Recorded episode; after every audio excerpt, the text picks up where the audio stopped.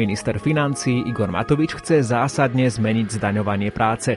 Štát sa chystá podporiť rodiny s deťmi vo väčšej miere než doteraz a podnikateľské prostredie by sa mohlo meniť aj pre väčšie firmy. Navrhovanú daňovo-odvodovú reformu však nie všetci privítali značením. Živnostníci sa obávajú, že ich čisté príjmy nakoniec poklesnú, pretože mnohí z nich môžu podľa navrhovanej úpravy zaplatiť na odvodoch viac. Čo je obsahom navrhovanej reformy a aké sú názory kresťanských podnikateľov? Dozviete sa v dnešnom Zaostrenom s Ivom Novákom. Ak nás počúvate v pondelok, budem rád aj za vaše pripomienky do SMS-ky na 0911 913 933 alebo 0908 677 665.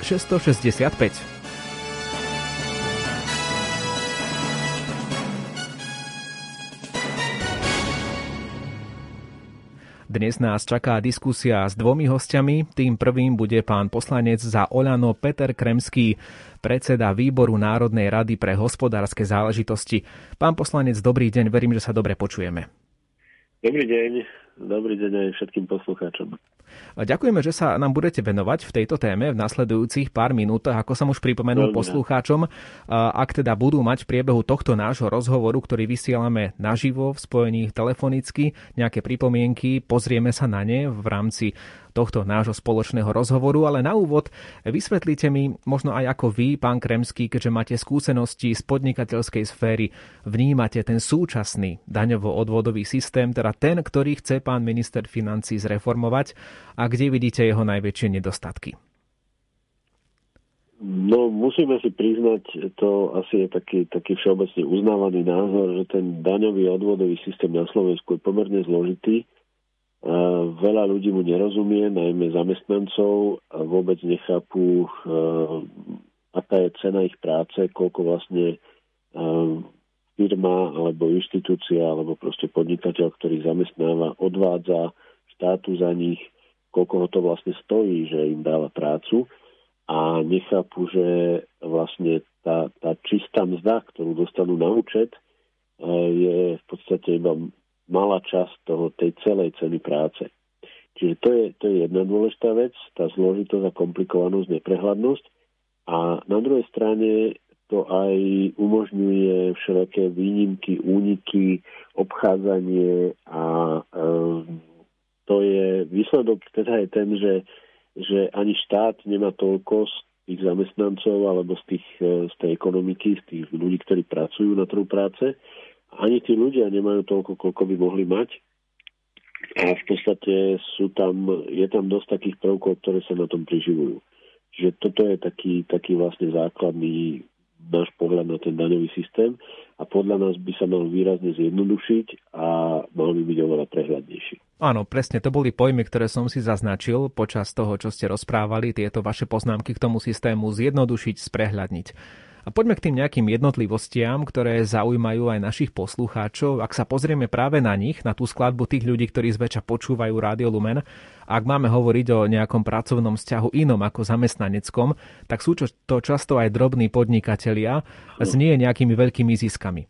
Ďalej, povedzme, sú to ľudia s prorodinným zameraním. Vieme, že mnohí naši poslucháči sú z tých viac početnejších rodín alebo sami majú rodiny, ktoré majú viac detí aj v dnešnej dobe.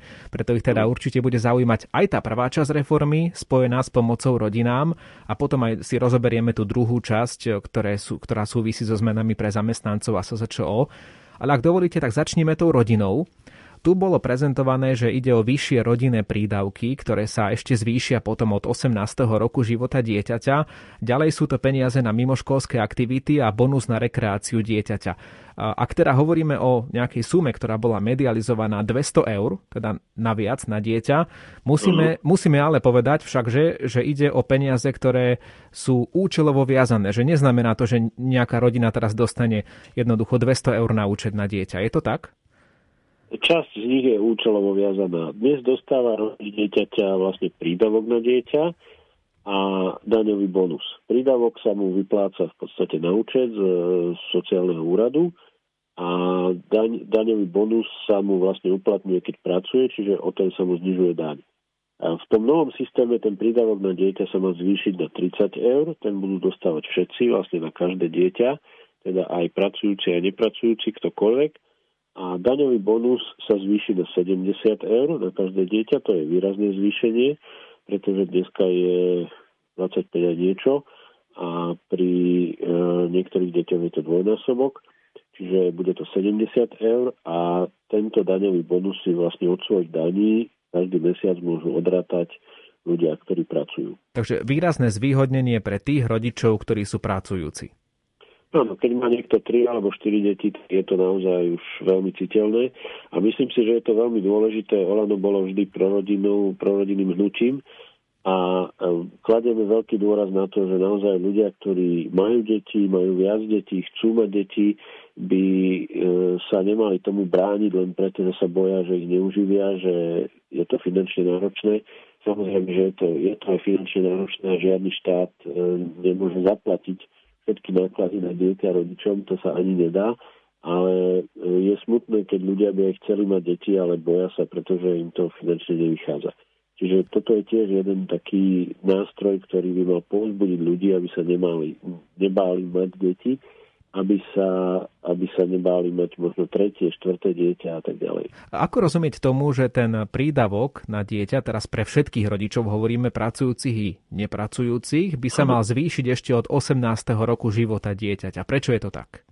Súvisí to s tým, že potom už vlastne tieto deti nebudú dostávať tieto účelovo viazané prostriedky, ako ste spomínali, to znamená na rôzne krúžky, kluby a tak ďalej, to je len do 18. roku života. Čiže potom vlastne sa to vykompenzuje zvýšeným prídavkom na dieťa. Dobre, poďme ešte na tie účelovo viazané peniaze, teda pre deti do 18. roku života. Oni sú rozdelené teda na krúžky a rekreáciu. Skúsme to trošku vysvetliť, čo sa tým teda sleduje, prečo takéto rozdelenie tých peňazí. Áno, to je tá druhá polovica z tej 200 mesačne, ktorá bude viazaná na určité aktivity. A motiváciou je najmä to, že najmä deti z chudobnejších rodín veľmi často nechodia na krúžky a nerozvíjajú svoj talent v rôznych oblastiach, práve preto, že rodina na to nemá dosť peňazí. Vieme, že tréningy športové, rôzne zúška, rôzne krúžky si vyžadujú nielen nejaké platby, ale takisto nákup oblečenia, obuvy, výstroja, hudobných nástrojov, neviem čo všetkého. A pre tie chudobnejšie rodiny je to veľmi ťažké toto zvládnuť. Ja mám 3 deti a vlastne všetky športovali, aj športujú teda, ten najmladší už len, ale viem, čo nás to stálo ako rodinu a ja som nezarábal zle, čiže mohli sme si to dovoliť, ale viem si predstaviť, že taká nejaká mladšia, teda chudobnejšia rodina, kde nemajú také vysoké príjmy, proste tieto desiatky eur mesačne si nemôže dovoliť navyše keď tam treba kupovať výstroj a rôznu obuv, kopačky a všeličo. Čiže práve toto by malo týmto rodinám pomôcť, že dostanú 70-eurový poukaz každý mesiac, alebo 70-eurový kredit, ktorý môžu využiť podľa talentu toho dieťa, podľa potrieb.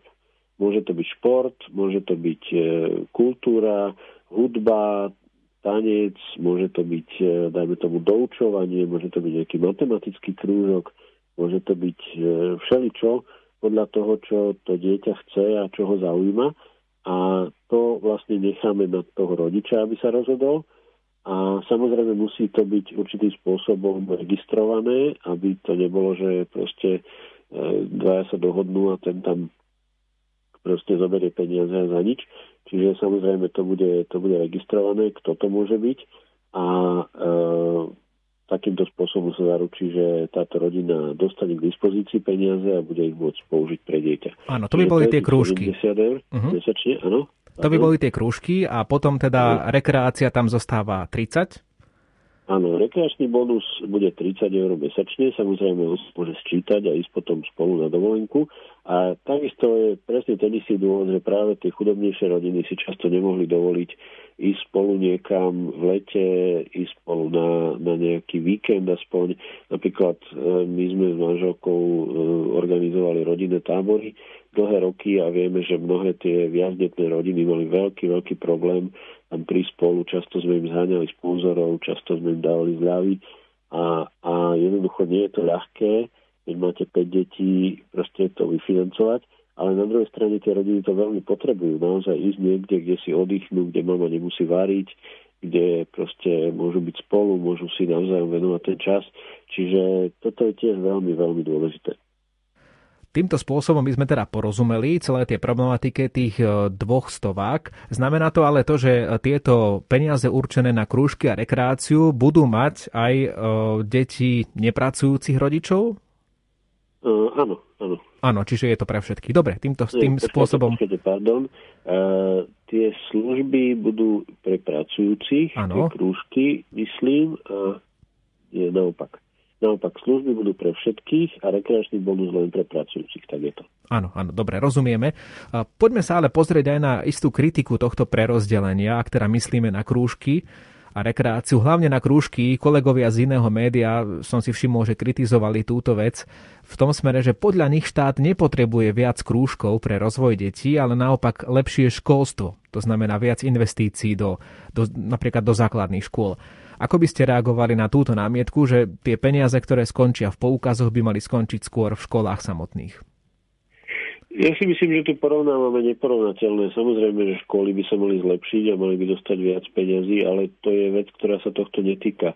Toto bude niečo, čo bude vlastne postavené ako pre mimoškolskú činnosť, lebo do školy musí chodiť každý, aká je, taká je. A to, tam samozrejme tá sa tiež musí zlepšovať.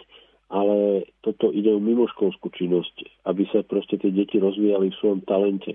Keď niekto je talentovaný futbalista, tak nemôžeme čakať, že v škole na hodinách telesnej výchovy, myslím, že 1 alebo 2 týždenne ho budú trénovať tak, že z neho bude špičkový futbalista. Keď niekto hrá na, violončelo, tak nemôže čakať, že na hodinách hudobnej výchovy sa bude takto špecializovať a proste bude rásť. To je niečo úplne iné, to je iná liga. To je iná úroveň. V škole je to všeobecné vzdelanie, to je jedna vec, ale tu ide o rozvíjanie talentu a vlastne vychovanie tých detí naozaj ku veľkej kvalite a špičkovosti v svojej oblasti. Druhá časť reformy, poďme teda od rodiny smerom k zdaňovaniu práce. Ešte predtým, ako prejdeme k jednotlivostiam, povedzme, pán Kremský, aj pár slov k vnímaniu zamestnancov a živnostníkov. Totiž od pána ministra financií Igora Matoviča sme sa dozvedeli, že podľa čísiel, ktoré predostrel na tlačových konferenciách, sú to práve zamestnanci, ktorí prispievajú na chod štátu najviac. A naopak väčšina živnostníkov podľa neho teda prispieva málo. Vo výsledku by sa to podľa pána ministra malo odzrkadliť aj pri tom, že zamestnanci by mali dostať v čistom časom teda viac, ak by táto reforma sa uviedla do praxe. Na druhej strane, ale viem si predstaviť, že mnohí živnostníci by sa na to takto nepozerali, ako to povedal pán minister, že svoju situáciu vnímajú v kontexte toho, teda čo to je byť akoby na živnosť, nepravidelnosť svojich príjmov, menšie sociálne zabezpečenie. A tak myslím si, že mnohí z nich to vnímajú úplne inak a práve oni o sebe si myslia, že sú na tom horší ako zamestnanci. Tak nespôsobí takáto plánovaná zmena nakoniec malým podnikateľom problémy? No ja s tým úplne súhlasím, že živnostníci sú v inej situácii práve preto, že oni sa musia starať o to, aby mali dosť práce. Ja si myslím, že to slovo živnostník je presne o tom, že je to človek, ktorý sa dokáže uživiť. Dokáže sa uživiť sám. Nečaká, že nejaká firma mu zabezpečí prácu, on tam príde a odpracuje si to a potom, keď padla, tak odíde a nestará sa o nič. Ani, že štát sa o to postará, ale je to človek, ktorý sám vytvára hodnoty a vymýšľa veci, riešenia, vyrába výrobky a dokáže uživiť nielen seba, ale dokonca aj svoju rodinu a dokonca dávať ďalším prácu. Čiže toto je, pre mňa to je naozaj veľmi vzácny prvok v ekonomike a v podnikateľskom prostredí.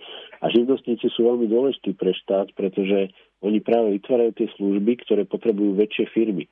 Tie väčšie firmy si nedokážu všetko zabezpečiť vo svojej vlastnej réžii alebo proste mať na všetko niekoho, nejakého dodávateľa, ale práve tí živnostníci sú tí, ktorí to doplňajú, ktorí robia tie malé veci. Čiže to s tým úplne súhlasím, že je to veľmi dôležité.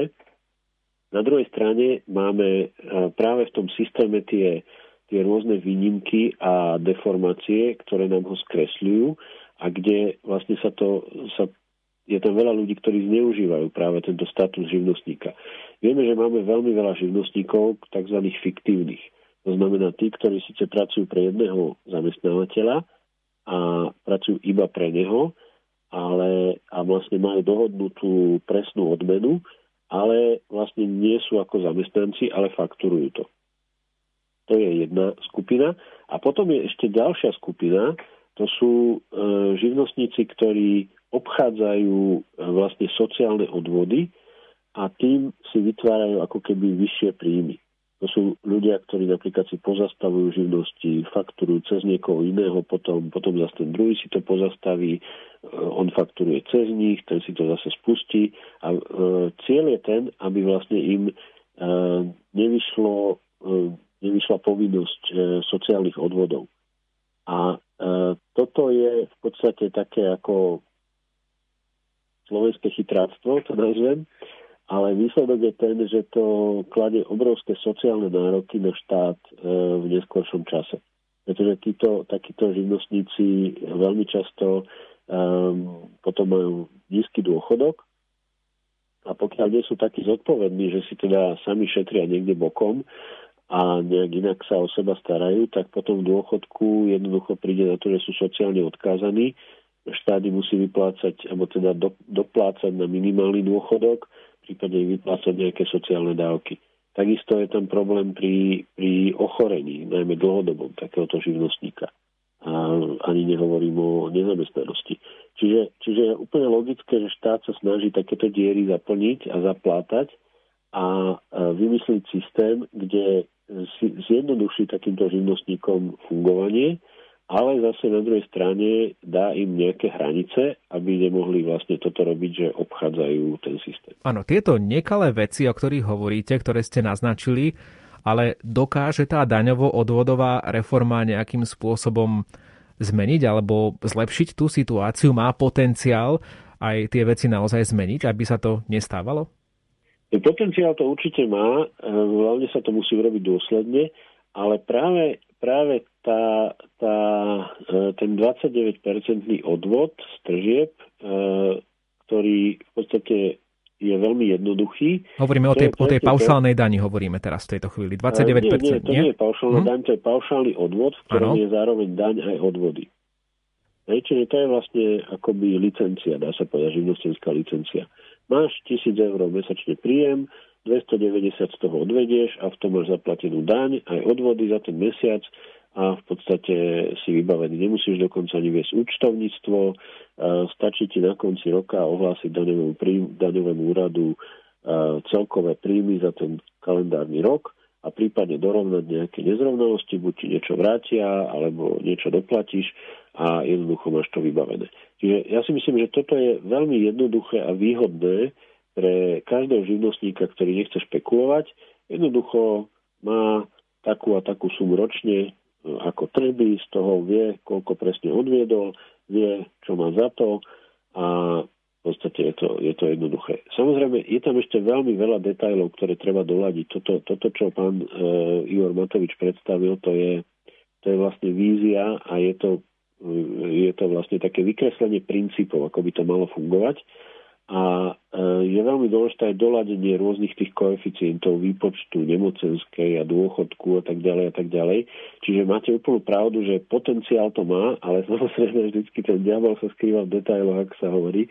Čiže treba to veľmi dobre nastaviť a vlastne doladiť všetky tie koeficienty. V druhej polovici relácie sa ozve aj pán Pavol Faktor, predseda Združenia kresťanských podnikateľov a manažérov, a on tam uvedie taký príklad. Podľa neho teda šikovný živnostník môže doplatiť na takúto reformu. Myslí teda živnostníka, ktorý dokáže napríklad fakturovať mesačne, spomenul tam príklad 2000 eur, a že podľa neho dnes teda platí nejakú sumu odvodov, takýto živnostník, zväčša sú to teda minimálne, ale potom, keď by prišla do účinku táto daňovo-odvodová reforma, tak tento istý živnostník, ktorý by vyrobil tú hodnotu 2000 eur, by teda na odvodoch podľa neho odviedol viac. To bol teda názor pána Faktora, ktorý mi vysvetlí v druhej polovici relácie. A keď to teda takto bude, alebo teda mohlo by to takto byť, nebude to ľudí skôr demotivovať takto podnikať na Slovensku? No, pozrite, musel by som to vidieť, ako sa to počíta a z čoho, pretože veľmi záleží, či je to naozaj reálny živnostník, dajme tomu remeselník, ktorý má nejaké tržby a má nejakú úroveň nákladov, napríklad nakupuje nejaký materiál, nástroje, má nejakú dopravu a potom robí nejaké práce, čiže dajme tomu, ja neviem, 80% tržieb mu tvoria náklady alebo koľko, čiže tam samozrejme on môže ďalej pokračovať v tomto podnikaní tak, že si bude robiť účtovníctvo, bude vykazovať príjmy, bude vykazovať náklady a z toho zisku vlastne bude platiť dane a odvody. Ale je rozdiel, či je to ten tzv. Fiktívny živnostník, ktorý pracuje iba pre jedného odberateľa a v podstate nemá žiadne náklady, teda okrem svojej dopravy do práce. A tam naozaj, že môže to byť, že v niečom sa to posunie a bude mať vyššie tieto odvody, ale cieľom je to, aby títo ľudia boli aj lepšie sociálne zabezpečení, lebo vieme všetci, že v podstate nemocenské poistenie nezamestnanosti je nepovinné, čiže pre veľa živnostníkov to znamená, že jednoducho neplatia automaticky. Ja tomu rozumiem, ja som tiež bol živnostník a ja som ho neplatil, ale jednoducho je to rizikové, to si uvedomujem už teraz. A ak sa potom takému človeku stane, že naozaj ochorie a dajme tomu 3-4 mesiace chorý a práce neschopný naozaj reálne, tak je to pre neho likvidačné. No, potom príde a nevie, na koho sa obrátiť a veľmi ani nie, ako mu pomôcť, pretože to je jednoducho úplne samostatný, nezávislý človek, ktorý sa nedal poistiť voči takejto situácii. Áno, potom vlastne tie príjmy zo sociálnej poisťovne sú veľmi, veľmi nízke, áno, o tom vieme. Vôbec sú nejaké, samozrejme. Áno. A vôbec nejaké sú. Čiže ako ja tomu rozumiem, ja som tiež bol živnostník a bol som vlastne aj živnostník, ktorý som teda dodával viacerým odberateľom alebo fakturoval viacerým, ale napríklad tie náklady som mal relatívne nízke, čiže bolo pre mňa, keďže som zaživil svojou hlavou, tak bolo pre mňa relatívne výhodné používať tie paušálne náklady, ale keď si to naozaj prepočítame, tak vidíme, že to nie je úplne spravodlivé voči zvyšku vlastne tým zamestnancom. A videl som taký veľmi dobrý výpočet, ako aká by bola tá spravodlivá miera rozdelenia vlastne tých nákladov u zamestnancov, živnostníkov na fungovanie štátu a tam ten výpočet bol veľmi blízko tomu, čo vlastne Igor Matovič navrhol. Čiže myslím si, že je to celkom spravodlivý pomer a fakt je ten, že takisto tí živnostníci ako zamestnanci používajú cesty, nemocnice, školy, neviem čo všetko. Čiže myslím si, že malo by tu dôjsť takej spoločenskej dohode, že chceme sa naozaj na tom štáte nejak podieľať spoločne, aby nám to tu fungovalo a nie, že ja si to viem vymyslieť, zariadiť, tak nebudem platiť nič, teda najlepšie nič, keď sa dá a keď sa nedá, tak čo najmenej, lebo potom nám to tu asi nebude fungovať. Ešte pár minút sa rozprávame s poslancom za Oľano Petrom Kremským. Pán Kremský, vy ste viackrát použili taký termín fiktívny živnostník. Na druhej strane môže byť aj to, že mnohým firmám to vyhovuje, že takýmto spôsobom, nazvime to fiktívne, zamestnávajú akoby živnostníka, pretože zamestnanec by bol pre nich drahší. Táto daňovo-odvodová reforma bude nejako motivovať tie firmy, aby to menili, takúto záležitosť?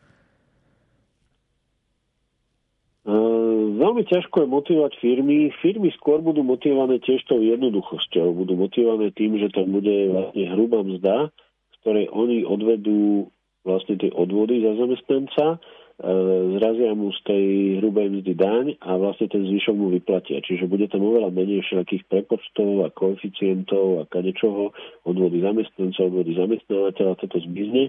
Čiže bude to pre nich tiež jednoduchšie. Ale tiež to treba dobre nastaviť, lebo napríklad často sa stáva, že ten zamestnávateľ neodvádza tie odvody za zamestnanca a má potom dlh sociálnej poisťovni a zdravotných poisťovniach a potom vlastne ten zamestnanec na to často ani nepríde, zistí až keď je do dôchodku a potom s tým má veľký problém, pretože mu hrozí, že sa mu to zníži dôchodok. Čiže toto je taká vec, ktorá by sa potom mohla stať, že ak len ten zamestnávateľ vlastne je zodpovedný za tie odvody, tak ak on to neodvedie a skrachuje, tak čo s tým potom? Samozrejme sú tam určité garančné systémy, ale hovorím, že treba to dobre nastaviť, treba to dobre identifikovať, aby sa na to neprišlo po rokoch a podobne.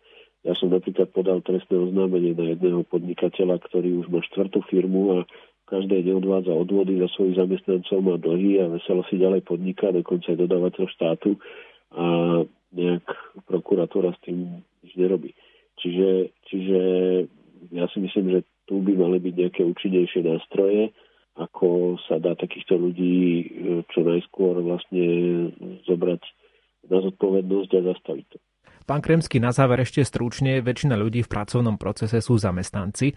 Majú oni očakávať nejaké zmeny v tom smere, že by napríklad zarobili viac, alebo že by sa nejakým spôsobom menila výška ich platu po daňovo-odvodovej reforme v čistom, myslím? No, v čistom by to malo vyniesť trošku viac pre zamestnancov, čiže tá čistá mzda by sa im mala o niečo zvýšiť, ale nebude to nejaké zásadné. Ten prínos bude hlavne taký, že vlastne oni si budú vedieť veľmi ľahko vypočítať z hrubej mzdy výšku čistej mzdy. Proste minus hrubá mzda, minus daň, rovná sa čistá mzda, ešte prípadne ten daňový bonus. Tam môže niečo zohrať. Alebo doteraz to bolo pre nich veľmi neprehľadné, koľko sú ich odvody, koľko sú odvody zamestnanca, koľko je daň, koľko je mzda.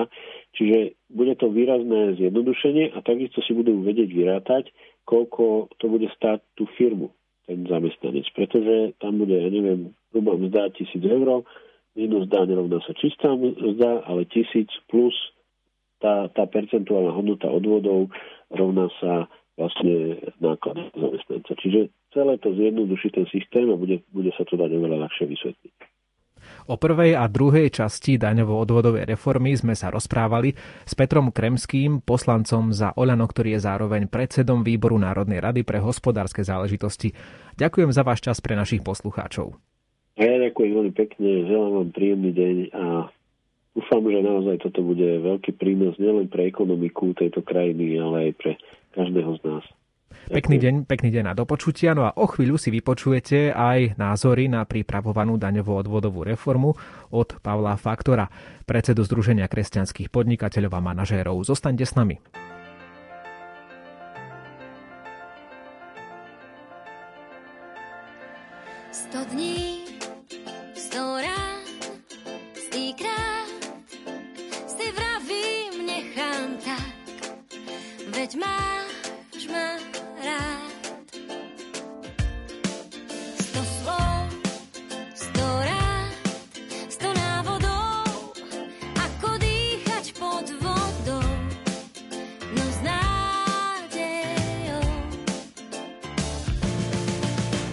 Že so mnou jedinou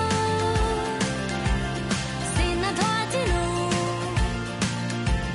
so mnou jedinou to zmysel má. 100 dní, 100 rán, stýkrát mi vravíš, nechaj tak, veď mám ťa rád. 100 slov,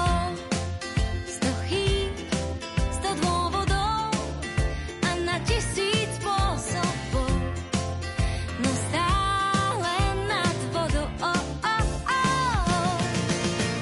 So mnou jedinou, si nad hladinou, so mnou jedinou to zmysel má.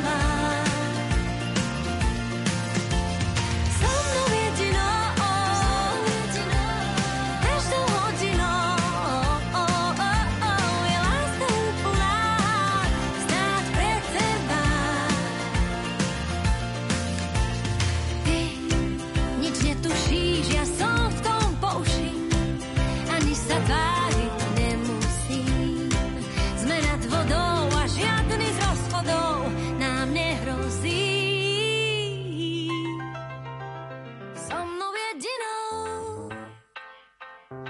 hodinou nad hladinou, len so mnou jedinou to zmysel má.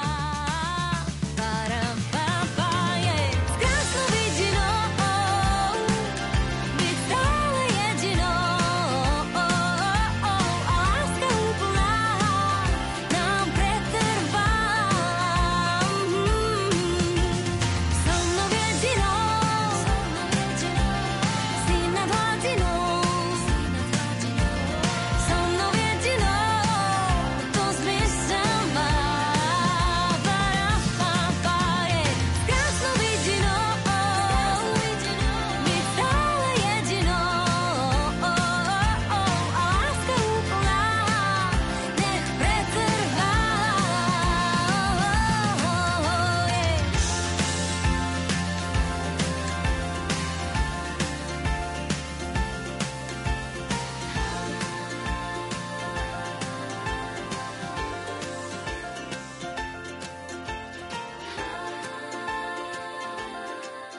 V druhej časti našej dnešnej relácie Zaostrené sa budeme rozprávať s pánom Pavlom Faktorom, ktorý je predsedom Združenia kresťanských podnikateľov a manažérov Slovenskej republiky.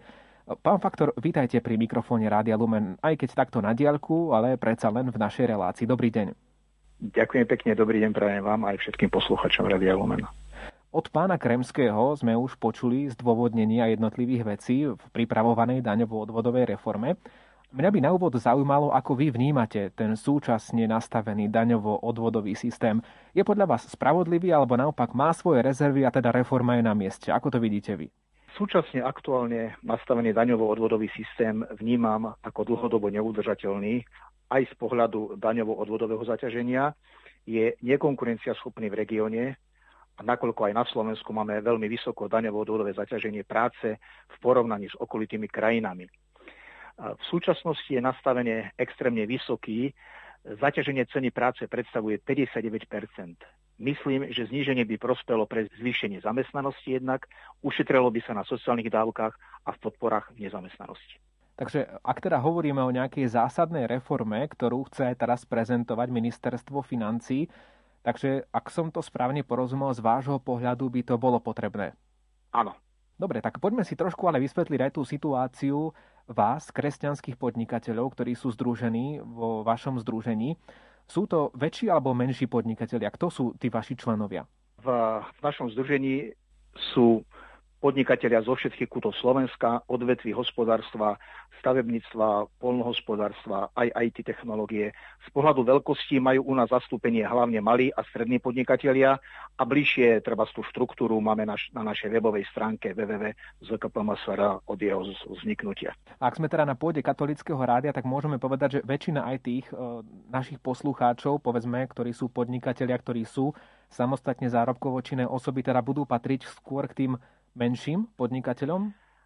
Viete čo, áno, aj v stanovách nášho združenia sú, že členmi našich združenia sú, ktorí majú teda v sebe kresťanské hodnoty, princípy podnikania a takto sa snažia zveladiť jednak svoje firmy, jednak týmto prístupom k zveladeniu aj samotného hospodárstva Slovenska. Áno, ale v podstate zhodneme sa na tom, že nie sú to nejaké firmy s nejakými obrovskými obratmi, skôr sú to naozaj tí menší podnikatelia, ktorí povedzme živia možno len zo pár zamestnancov a slúži im to na obživu ich rodiny. Hovoríme teda o tomto segmente asi. Keby sme mali ten segment spomenúť, tak je to príklad, sú to jednak samostatní živnostníci a jednak firmy s počtom zamestnancov od 5 do 50, povedzme. To je to gro.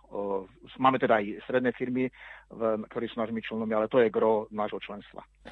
Poďme sa teraz pomenovať, pán Faktor, aj tým veciam, ako vlastne je tá daňovo-odvodová reforma nejakým spôsobom promovaná zo strany pána ministra financií Igora Matoviča. Ten najprv vysvetlil na jednej z tlačových konferencií to, že podľa neho štát stojí a padá v úvodzovkách na zamestnancoch. Čo si vy myslíte o tejto hypotéze, že živnostníci teda akoby podľa pána ministra skôr profitujú z toho súčasného systému a možno by mali prispievať viac? Totiž mnohí živnostníci sa voči tejto téze ohradili a vôbec to tak nevnímajú. No, myslím si, že sa ohradili právom. Veď pracovať, podnikať dokáže len šikovný človek, ktorý tvorí nejaké hodnoty a dokáže svoju prácu predať, pracuje nespotečne viac hodín ako zamestnanec, veľakrát soboty, nedele, sviatky. Nikto im nedá mzdové zvýhodnenia, nikto im nedá žiadny príspevok na stravné či dovolenku. On nesie celú zodpovednosť za svoju prácu, ručí svojim majetkom, čo sa o zamestnancoch nedá povedať. Neviem, či sa chce pán minister vrátiť naspäť k socializmu, aby boli všetci zamestnanci vo veľkých firmách. Malé asi nedokážu utiahnuť všetku administratívu, záťaže okolo zamestnancov, ale skôr si myslím, že netreba sa tu ani urážať, alebo netreba respektíve porovnávať samostatne zárobkové činné osoby a zamestnancov. To sú dve diametrálne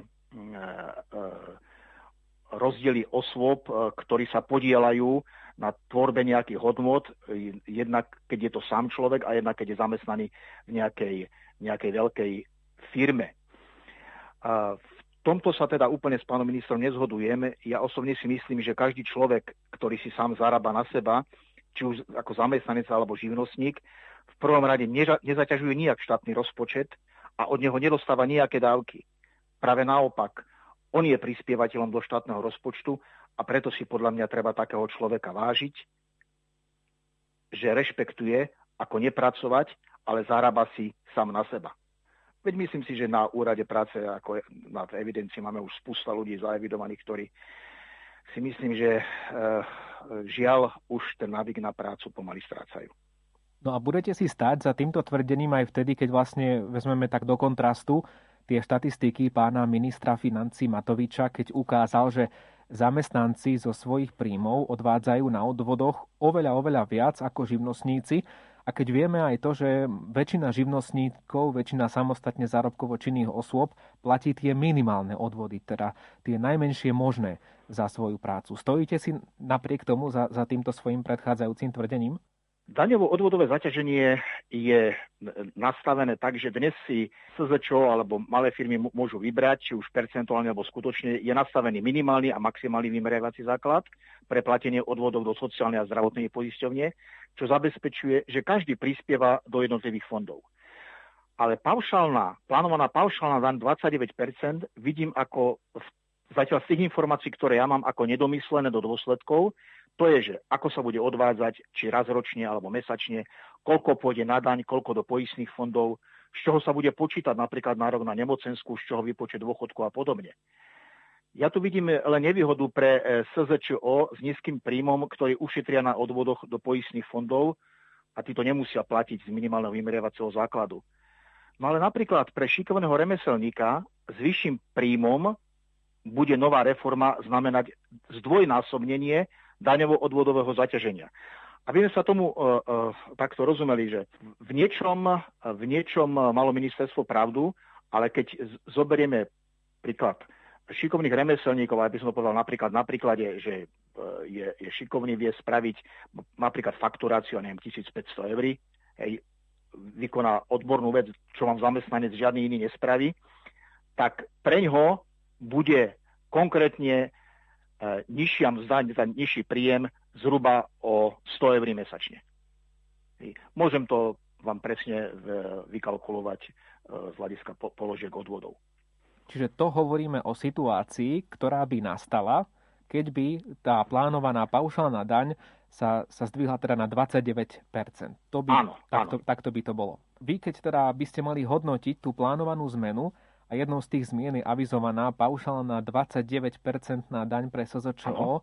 Vidíte ju ako problematickú, ako tú, ktorá zníži príjmy s samostatne zárobkovo činným osobám? S tými najnižšími príjmami, napríklad 600 eur alebo napríklad 700 živnostníkov, čo sú aj takí, tak tam nie. Ale čo sa týka z príjmov, príklad, ako som povedal, že šikovný remeselník, tak tam sa mu ten príjem zniží, povedal som príklad konkrétne, 1500 eur, tak tam sa mu zniží cirka ten jeho čistý príjem o nejakých 150 eur. A potom sa to znášuje, keď napríklad 2000 eur, tak sa mu to znova ten čistý príjem pre toho šikovného remeselníka zniží. Myslím si, že v tomto čísle 29% pre SZČO treba podľa mojej mienky skôr mať na mysli to, aby sa motivovalo ľudí k tomu, hlavne týchto živnostníkov, aby pracovali a ich práci sa mohli venovať čo najviac. Preto paušálnu daň ja vnímam ako dobrý nástroj na zjednodušenie hlavne administratívy SZČO. Pokiaľ ide ale o sadbu paušálnej dane, som presvedčený, že treba smerovať k jej znižovaniu a nie zvyšovaniu. Aby existovala čo najsilnejšia motivácia pracovať pre živnostníkov alebo samostatne zárobkové činné osoby. Veď to je podstata, pointa celého problému. Keď to pán minister celé nejako spriemeroval, tak povedal, že odvodová sadzba pre samostatne zárobkovo činné osoby má byť o štvrtinu nižšia ako pre zamestnancov približne.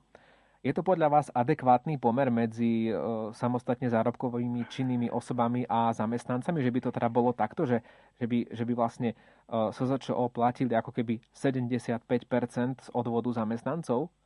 Viete čo, ja som už predtým spomenul v dnešnom rozhovore, že nemožno porovnávať zamestnancov a SZČO, ale dobre, môžeme to z nejakého uhla ako matematicky, keď koľko kto platí porovnať, ale toto nie je dobré porovnanie. Ale keď už mám reagovať na toto, tak SZČO, ktorá si bude uplatňovať skutočné výdavky, môže z reformy profitovať a to aj SZČO s nízkym príjmom, hlavne zo zrušenia minimálnych odvodov.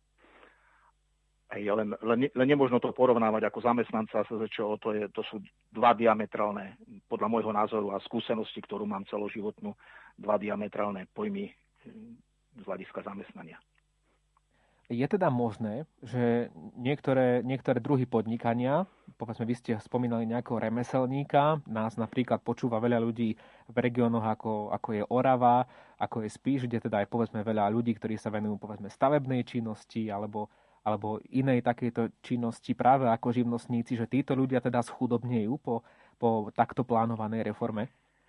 No, myslím si, že mnohé SZČO sa rozhodnú živnosť ukončiť a pôjdu sa závidovať na úrad práce, pretože aj, povedzme, tento návrh, ako som spomenul, proste ten šikovný remeselník, ktorý je zdatný, zručný, proste na tom trhu si za posledné roky vybudoval nejakú svoju hodnotu a on ju nejakú reálne má. Inú ju tu nedáte. Pokiaľ tie podmienky, žiaľ, by sa mu u nás ešte zhoršili, tak to už dnes vidíme v súčasnosti, veď keď ste spomínali tieto regióny, Orava, Spiš, dnes už spústa ľudí práve týchto remeselníkov šikovných pracuje, keď nie v Čechách, tak v Rakúsku alebo v Nemecku. A proste tam tvoria hodnoty, čo je obrovská škoda pre našu krajinu. A preto si myslím, že evidencia účtovníctva samozrejme pre nich znamená nejakú záťaž, ale to už každý z nás proste nejak má, ale robiť také odvodové zaťaženie, ktoré zvýšia paušálnu daň, to nie je motivácia pre nich. To je podstata. Ak by sme mali hodnotiť, pán Faktor, aj tretiu časť pripravovanej reformy, to sú tie väčšie firmy, ona sa tam prejaví, tá reforma. Dobre, povedali sme si na začiatku relácie, že väčšina aj našich poslucháčov skôr podniká v tom segmente malého alebo stredného podnikania, väčšina aj vašich členov v Združení kresťanských podnikateľov a manažérov je tiež teda v tejto sfére, ale predsa aj tí väčší hráči. Ako oni budú ovplyvnení pripravovanou reformou podľa vás? Viete, no so znížením v tejto časti pripravovanej reformy, so znížením sadzby dane z príjmu 21 na 19% a súčasne zvýšenia dane z dividend zo 7 na 9%, ja tam vidím dividend minimálny efekt, len bude administratívna záťaž zo zmien, to treba vykonať. A čo sa týka naopak zavedenia flexibilných odpisov produktívneho majetku firiem, to určite uvítajú, nakoľko som si istý, že týmto si môžu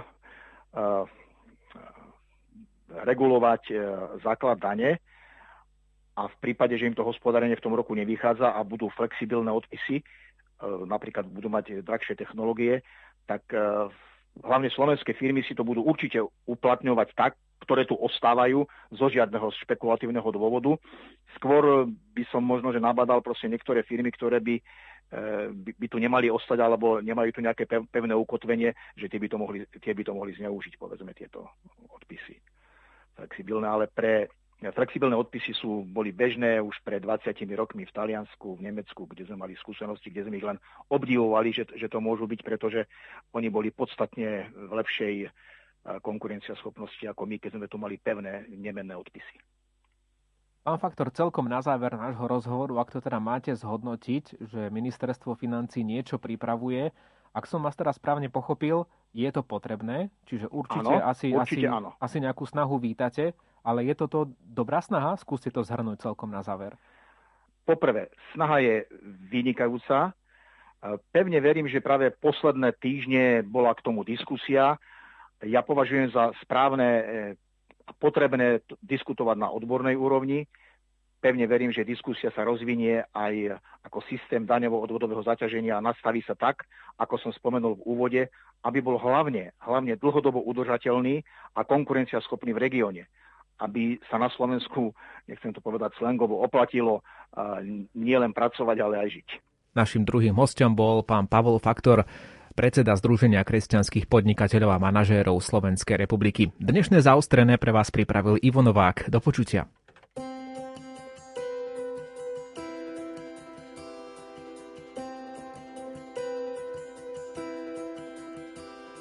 And he is jealous for me. Love's like a hurricane, I am a tree, bending beneath the weight of his wind and mercy. When all of a sudden I am unaware of these afflictions eclipsed by glory, and I realize just how beautiful you are and how great your affections are for me. And oh, how he loves us. Oh, oh, how he loves us. How he loves us all.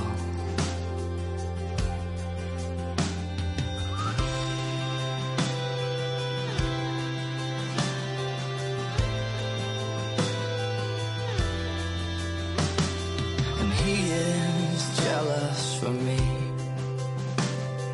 love's like a hurricane, I am a tree, bending beneath the weight of his wind and mercy.